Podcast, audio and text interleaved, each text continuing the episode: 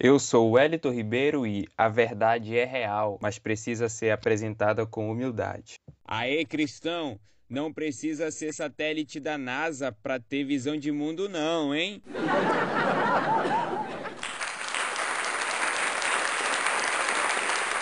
Refeitos Kert, difundindo um cristianismo todo abrangente.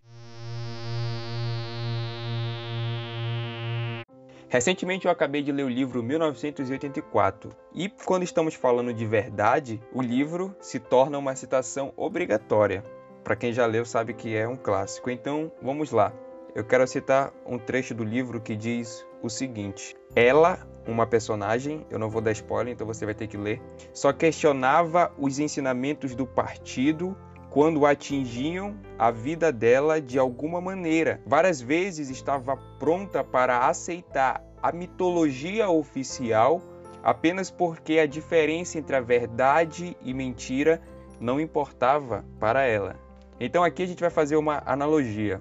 Vamos chamar o partido de sociedade atual ou de espírito do nosso tempo para os teólogos aí de plantão. E a personagem pode ser representada por algumas pessoas na nossa realidade. E aqui cabe a gente ressaltar, porque assim como a personagem não ligava muito para os ensinamentos do partido, ou seja, aquilo que o partido estava colocando ali dentro da narrativa, somente quando isso atingia a vida dela, assim como ela tinha esse comportamento, muitas pessoas hoje na nossa sociedade não questiona aquilo que a gente está recebendo, seja pela mídia, seja pelo YouTube, seja pela fonte de notícia oficial, os jornais, assim como muitas pessoas não questionam, a menos que aquilo cause algum impacto palpável na vida dela, essa personagem também seguia esse ritmo, esse costume. E aí que cabe uma reflexão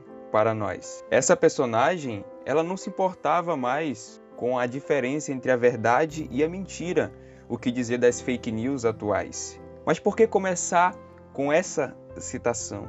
Justamente para identificar e apontar uma realidade na nossa sociedade. Não se dá mais valor à verdade. Muitos dizem que não existe verdade, ou pelo menos não existe verdade absoluta. Existe a minha verdade, a sua verdade, a verdade de tal povo, de tal época e isso é um debate que já vem aí há alguns anos. Nós não somos os primeiros a entrar nesse debate. Então cabe a humildade de olhar para trás e enxergar como se desenvolveu esse debate. E como o cristianismo é histórico, ele também tem algo a nos dizer.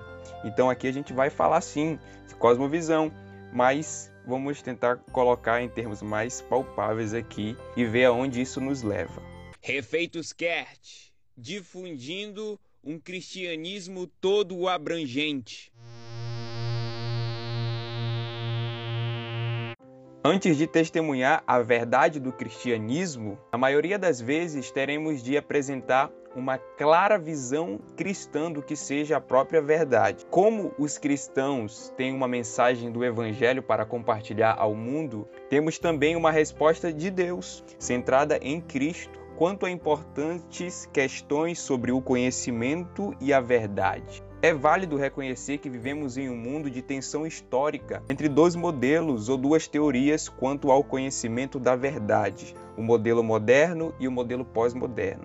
A modernidade avançou por muitas gerações sobre a inabalável convicção de que a razão humana poderia espelhar, com sucesso o conhecimento e aplicar a verdade. Da mesma maneira que a física de Isaac Newton produziu o conhecimento sobre a verdade da gravidade, a modernidade creu em um avanço racional em direção à verdade em quase todos os âmbitos da vida. Isso continuou, entretanto, somente até que as realidades do século XX começaram a diminuir a firmeza dessa convicção inabalável.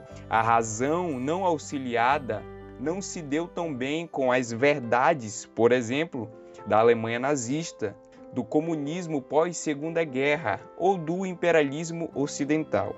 Além disso, o conhecimento da razão não auxiliada não conseguiu tratar a Bíblia e seu evangelho muito favoravelmente, o dogma racionalista assumiu a versão bíblica de Jesus com diversos retratos feitos à sua própria imagem. Então aqui a gente já está falando de teologia liberal para os teólogos de plantão. Em outras palavras, o que quer dizer? Que a modernidade cria que a razão, sem nenhum auxílio, poderia não só alcançar o conhecimento, como aplicar a verdade a partir desse conhecimento. Já a pós-modernidade falou que não existe verdade absoluta, cada um tem a sua própria verdade. E essa doutrina e essa filosofia, ou de maneira mais precisa, esse relativismo, fez com que a gente tivesse, por exemplo, a verdade da Alemanha nazista. Então veja que existe uma tensão.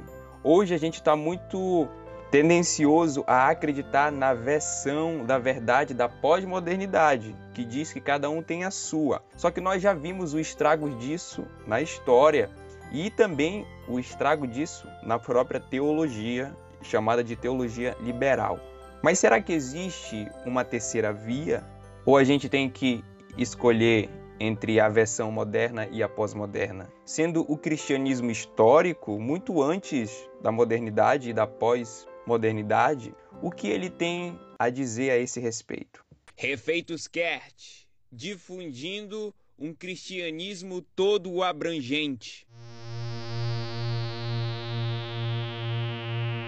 Em primeiro lugar, como cristãos, confessamos humildemente que nosso conhecimento da verdade é limitado, que o contexto afeta o modo como comunicamos e recebemos a verdade, e que talvez precisemos repensar os dogmas tradicionais. Mas, diferente de muitos pós-modernos, cristãos creem que a verdade é real e não apenas elaborada de acordo com cada ser humano e a sua subjetividade. Cristãos evangélicos, em especial, creem que a verdade deriva e é revelada por Deus. Sendo assim, a verdade tem autoridade. Além do mais, os pós-modernos insistem constantemente que, mesmo havendo uma possível verdade última, ou seja, aquelas que responde às questões fundamentais, quem eu sou, quem me deu origem, para onde estamos indo. Mesmo havendo essa verdade última, homens e mulheres finitos e falhos jamais poderão conhecer autoritativamente a verdade. Só que não se sustenta essa versão da verdade da pós-modernidade,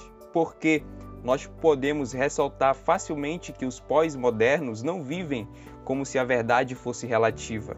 Afinal de contas, por exemplo, os desconstrucionistas mais fervorosos esperam que as suas próprias palavras sejam compreendidas. Eles não escreveriam livros se não crescem na possibilidade do conhecimento e do entendimento. E se alguém desafia o seu argumento contra a verdade, eles contradizem com razões que sustentam a verdade do seu argumento. Então veja, o relativismo é possível na teoria, mas não na prática. Um outro exemplo, se você é um aluno de universidade, ou então se você já estudou no ensino médio, ensino fundamental, sua turma ali realizasse uma prova, uma avaliação. E aí, seu professor lá chegava na sala, depois de corrigir o teste, e falava: Olha, segundo a minha verdade, todo mundo tirou zero. É lógico que ninguém iria aceitar isso tranquilamente, porque porque vocês iriam argumentar que, de acordo com aquilo que foi estudado, vocês responderam verdadeiramente aquilo que estava sendo pedido. Então veja que o relativismo ele não é possível de forma total no contexto de quem vive, na sua prática, na sua vivência. Refeitos Kert, difundindo um cristianismo todo abrangente. Aqui está o escopo da crise pós-moderna. Não conseguimos ouvir a voz de Deus sem a verdade. Aqueles que ficarem tentando construir sua própria verdade também terão de fazer os seus deuses pessoais. Na trajetória marcada pelo relativismo, a razão dá lugar à irracionalidade. Defender a verdade envolve mais do que nos proteger dessa descrença ao nosso redor, filhos de Deus. A epistemologia cristã, ou seja, como o cristianismo entende como adquirimos o conhecimento, é também um componente vital de nosso mistério do amor de Cristo por um mundo em crise. Na prática, isso significa que os cristãos têm de ir além de simplesmente não concordar com a negação pós-moderna da verdade. Temos de articular uma doutrina da verdade destacadamente cristã, baseada no que Deus nos revela na Bíblia, coerente com a nossa experiência diária. Então, o cristianismo apresenta um legítimo terceiro caminho contra o moderno e o pós-moderno. Com os modernos, cremos que existe verdade acessível, embora rejeitemos firmemente que se possa conhecer exaustivamente a verdade por meio da razão não auxiliada. Com os pós-modernos, duvidamos que seres humanos finitos e falíveis sejam agentes da verdade, embora insistamos que a verdade é real e que podemos conhecê-la. Portanto, uma epistemologia cristã bem-sucedida não somente responde à fé cristã e evangélica, como também nos capacita a comunicar nossa doutrina do conhecimento a um mundo que tanto duvida quanto deseja grandemente conhecer a verdade.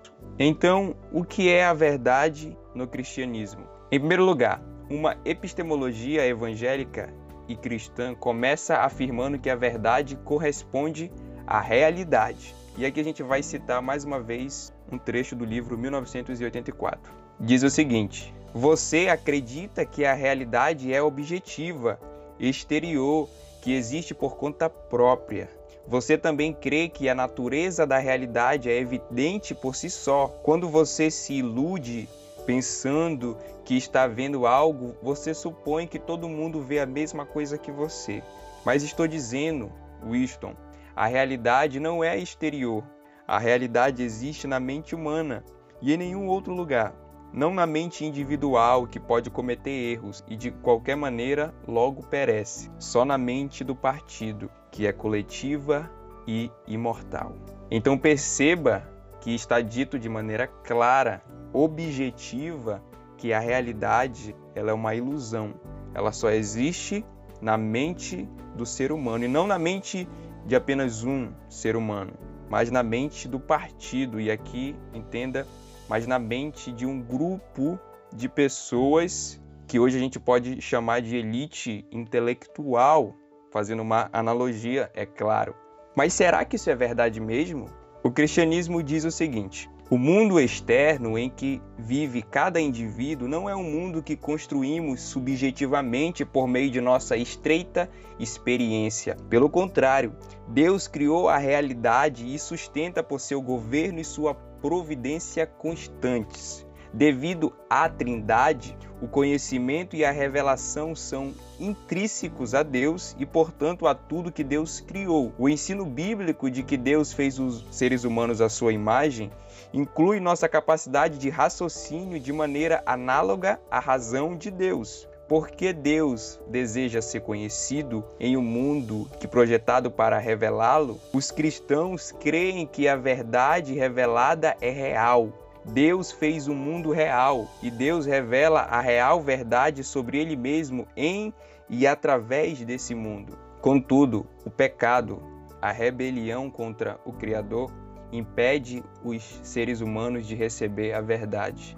Existem duas razões para essa limitação. Primeiro, os seres humanos são finitos. Mesmo sem pecado, eles só podem conhecer parcialmente a verdade, e assim, seu conhecimento é subjetivo, seletivo e incompleto. Em segundo lugar, os humanos são pecadores. Quando acrescentamos o problema do pecado, os humanos não são mais capazes de conhecer a verdade de verdade de maneira nenhuma.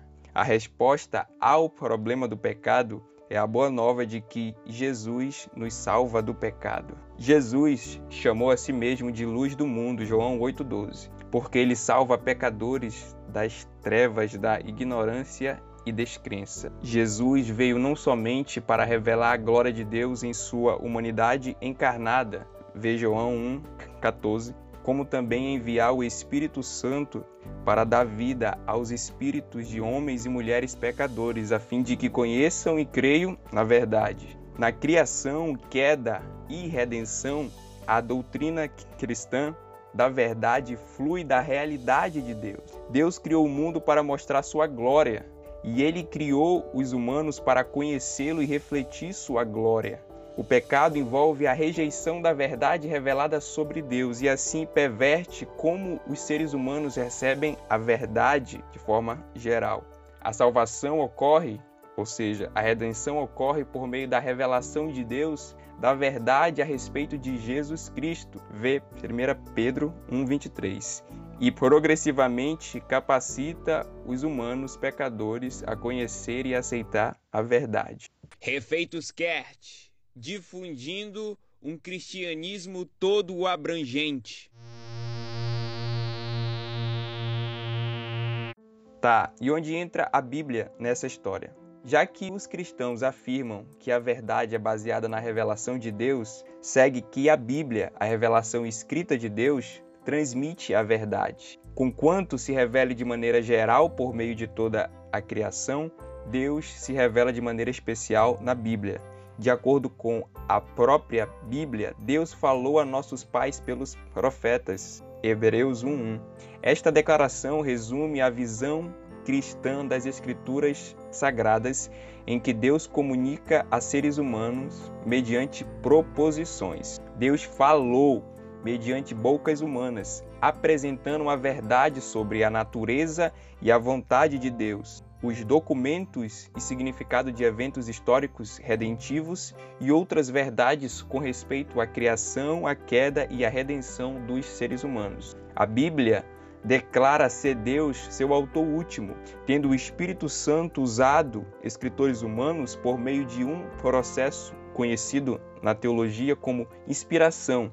O Espírito Santo superintendeu os seus escritos de tal modo que o que os autores humanos escreveram veio, enfim, do próprio Deus. Aí, se você quiser saber mais citações para dar ênfase a esse ensino, é só você ir lá em 2 Pedro 1, 20 e 21, 2 Timóteo 3, 16 e Isaías 55, 11. Coerente com este ensino, a Bíblia inteira se apresenta como a palavra de Deus e não um compêndio de ideias humanas. Já que o Deus perfeito revela-se na Bíblia, podemos confiar nela como sendo verdade e não temos necessidade de separar as porções bíblicas tidas como passíveis de objeção ou difíceis de entender. Isto não quer dizer que a Bíblia é composta somente de verdades proposicionais ou que a mensagem de Deus aos homens seja restrita à verdade proposicional.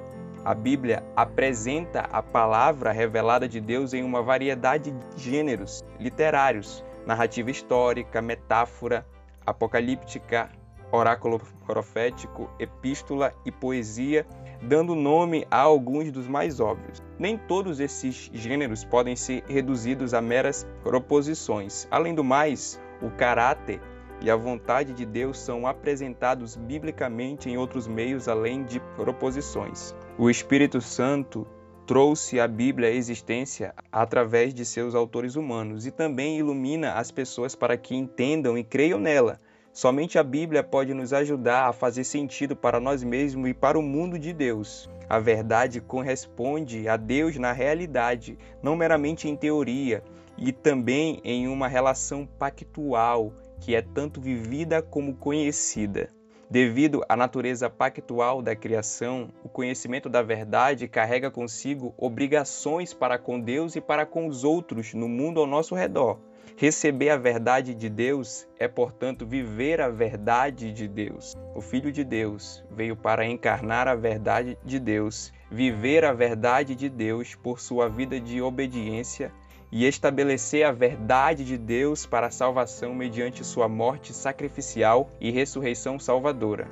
Logo, a melhor forma dos cristãos proclamarem a verdade é com a Bíblia na mão, mas, ao proclamar nossa mensagem bíblica, jamais deveríamos nos apresentar como donos da verdade. Do mesmo modo que os cristãos devem equilibrar corajosa proclamação e humilde apresentação da verdade, devemos também buscar equilíbrio entre o entendimento sadio de doutrina bíblica e paixão pessoal por uma vida entregue a Jesus Cristo. Sendo assim, a verdade cristã jamais envolve apenas uma transferência de informação, mas um relacionamento pessoal de fé e amor.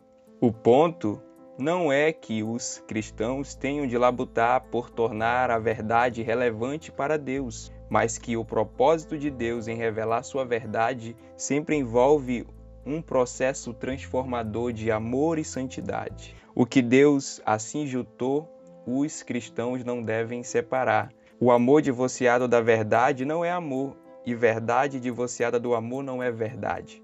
Refeitos Kert, difundindo um cristianismo todo abrangente. Chegando ao fim desse episódio, nós temos que falar ainda algo muito importante. Como as escrituras sagradas transmitem a verdade de Deus, logo, conhecer a verdade é sempre uma questão espiritual já que foi o Espírito Santo que superentendeu o trabalho dos escritores humanos, a ponto de que aquilo que temos hoje como palavra de Deus é realmente palavra de Deus. Logo, a espiritualidade da verdade, ou seja, verdade em última análise, transmitida ao nosso espírito pelo ministério do Espírito Santo e por meio da palavra inspirada por ele. Deus proveu para nossa necessidade da verdade enviando seu Espírito a dar-nos este livro, a Bíblia. Neste livro, Deus apresenta a verdade em forma de uma pessoa, o Filho do próprio Deus, Jesus Cristo. Jesus promete que seu Espírito dará entendimento a qualquer que sinceramente buscar a verdade na palavra de Deus. Então, essa é a terceira alternativa do que seria verdade. Verdade no cristianismo corresponde sim à realidade. Nós podemos acreditar que aquilo que nós vemos é real. Contudo, verdade no cristianismo é uma pessoa e você está sendo convidado a conhecer a verdade. Se você nos ouviu até aqui, eu quero te agradecer profundamente e eu espero e oro que esse conteúdo possa enriquecer a sua caminhada, enriquecer o seu relacionamento com Deus e com as pessoas e com o mundo ao seu redor. E faz o seguinte: se você quer ajudar o Refeitos Cast, faça com que dois amigos seus escutem esse episódio e peça deles um feedback. Pergunte o que eles acharam, se eles não concordaram com algo, se eles têm algo a acrescentar e faça com que esse assunto não seja apenas escutado por você, mas faça com que ele possa alcançar pessoas, porque alcançando pessoas, certamente isso vai contribuir para o avanço, para o florescimento humano no sentido bíblico da coisa. Refeitos Kert, difundindo um cristianismo todo abrangente.